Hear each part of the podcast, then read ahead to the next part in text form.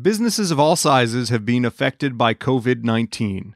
In response to this, Postmedia Solutions has created a five step guide aimed to help you adapt your business during this global crisis.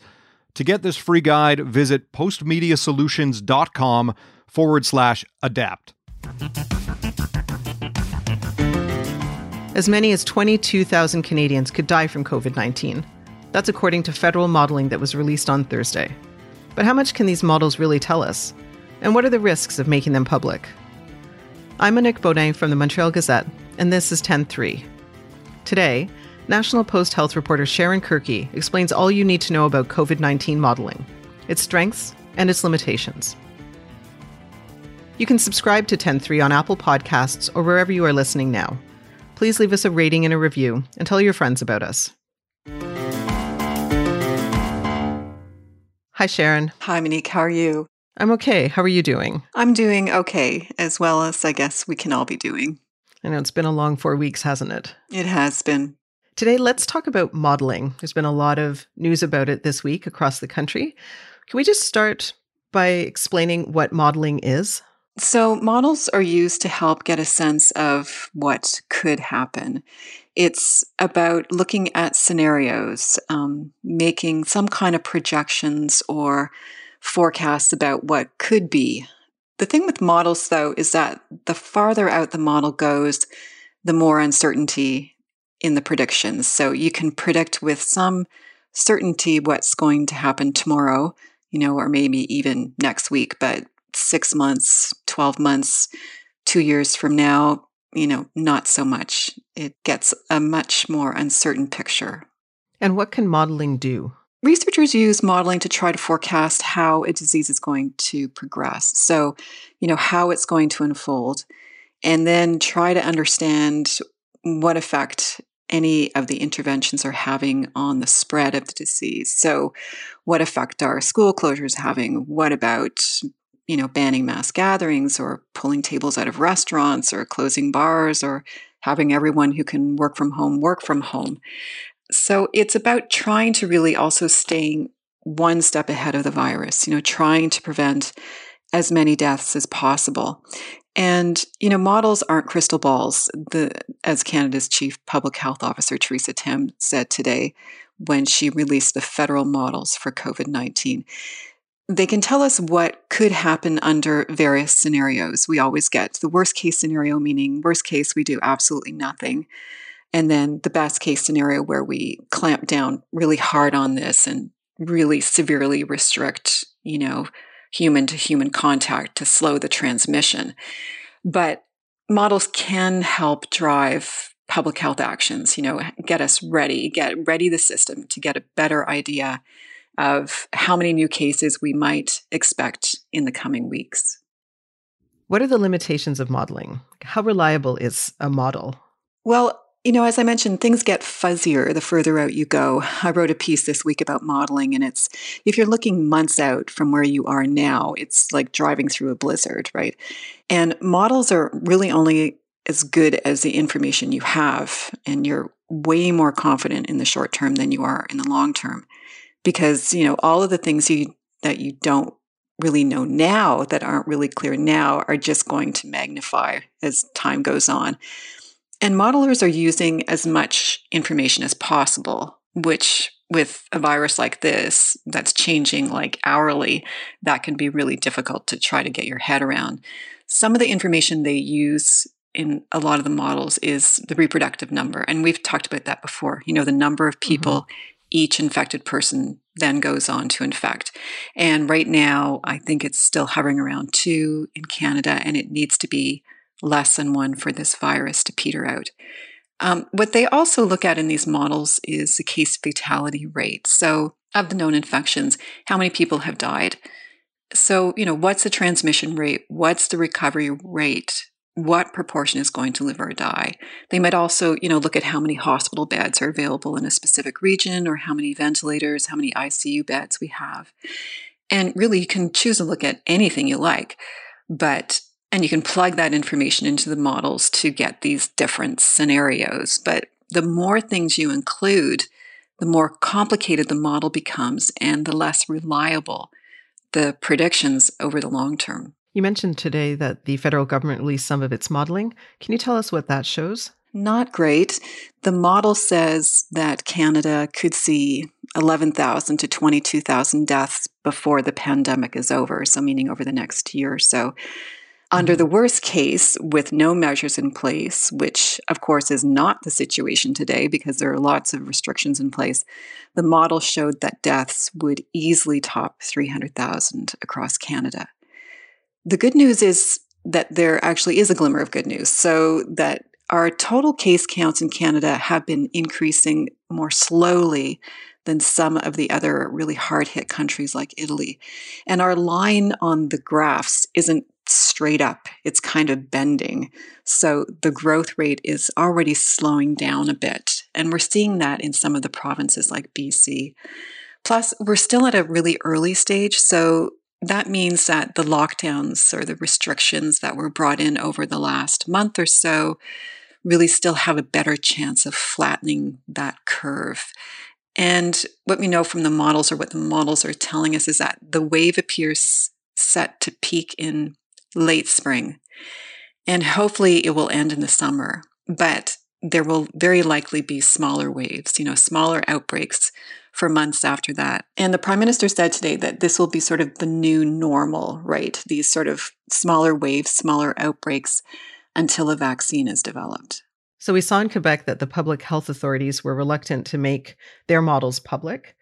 So could you say why it's important to have this information made public? And, and what are the risks? What are the risks of making the models public? If you're asking people to totally upend their lives, like the way we're doing now, I think health authorities really owe it to us to be open and frank and as transparent as possible. You know, one expert I spoke with said information engenders trust, and trust engenders resilience. And we are going to need a whole lot of resilience in the coming weeks and months. And without information, people have this sense of helplessness, right? They feel like they have mm-hmm. no control over the situation whatsoever. And, you know, I think the timing here was interesting today that the federal government released their modeling projections, you know, in a one day before a long weekend.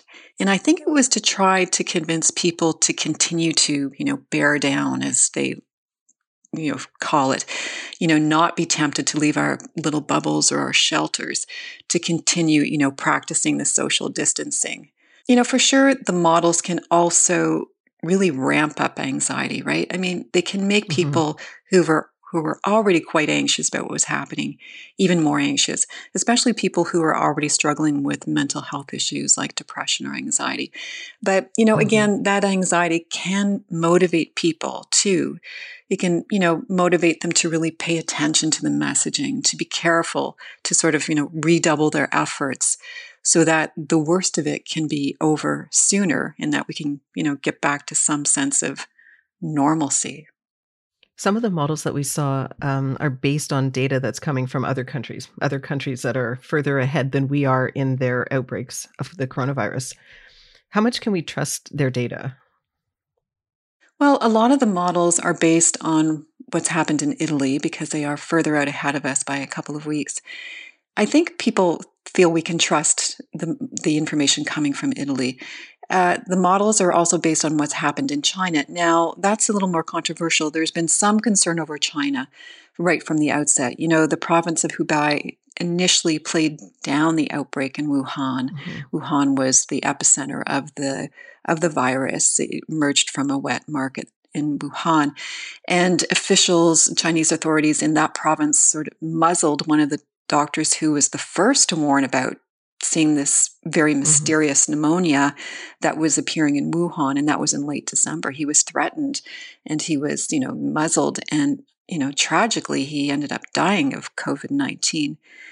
And there are concerns that China really underplayed the infections. You know, we're hearing that there have been no new deaths and and everything. They're starting to lift the restrictions in Wuhan. Um, but there's concern that they didn't report how many people were actually infected. So, mm-hmm. all of this has to be taken into consideration when we are using experiences in China um, to try to project or forecast what might happen here. So, part of the reason for releasing these scenarios or these models was to help people to continue with social distancing. How long do governments think that we're going to have to continue that for? Well, Prime Minister Justin Trudeau, as I mentioned, uh, said today that there is, you know, we're going to have to look at continuing some restrictions until a vaccine is available. But a vaccine is at least 12, probably 18 months away, barring some miracle. Um, I mean, everybody's working frantically on vaccines and they've started to bring them into uh, trials on humans. There's just this mass, unprecedented effort to get a vaccine. And I don't know how they expect people to stay vigilant against a virus that long because mm-hmm. what we'll be up against is compliance fatigue. You know, people will just be mm-hmm. more willing to break the rules the further this out this goes. I guess the big question is whether the physical distancing measures that we have, you know, these measures that have really devastated the economy, whether we can start to lift them sort of strategically, you know, as the wave starts mm-hmm. to recede. So, can we go in if we see, for example, in Montreal that things are starting to slow down? Uh, perhaps we can start to lift the restrictions and measures there and then look and see what happens. And as soon as there's any evidence of, oh, transmission starting again, we're starting to see outbreaks, then we go in like, and, and we're like, you know, brush fires, we go in and try to stamp them out as quickly as possible. We go in and start doing aggressive testing, find the people who are infected, you know, trace their contacts, isolate them, do everything to sort of break that Tra- uh, chain of transmission again. So it might be we can lift them, we can see what happens. If there's any evidence things are going crazy again, we we then um, you know, bring the restrictions back in again. That might be one way to sort of approach it so that we don't have to have this sort of one size fits all where the entire country is still um, dealing with having, you know, working and living under these restrictions that are really devastating, not just to the economy, but to really personal lives. They're definitely having a very serious financial uh, impact for so many people. How will we know that this was all worth it? You know, I guess we'll know if it was worth it if we don't have 300,000 Canadians die over the next year or so. Um, remember, that was the worst case scenario in the federal models that were released today.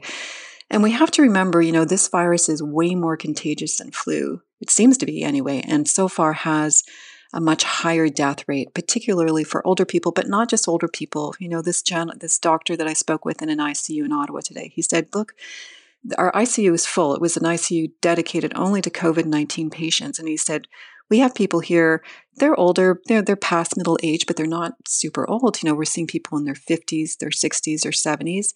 Some of them had underlying conditions, but most of them didn't. You know, they had very trivial trivial conditions. And he said, these aren't the type of people we normally see in intensive care. So, you know, people are asking how many lives saved is worth, you know, how many billions of dollars in lost jobs and, and you know, uh, you know, an upended economy. But so people are asking how many lives saved is worth, you know, how many billions of dollars of lost jobs. Um, but I don't think it's about saving a single life. It's about preventing a catastrophic loss of life. And so far, there are signs that it's working. Sharon, thank you very much for this. You're welcome, Monique. 10.3 is produced by Carson Jerema. Theme music by Bryce Hall. Thanks to Sharon Kirkey. More from Sharon at nationalpost.com. I'm Monique Beaudin. Thank you for listening.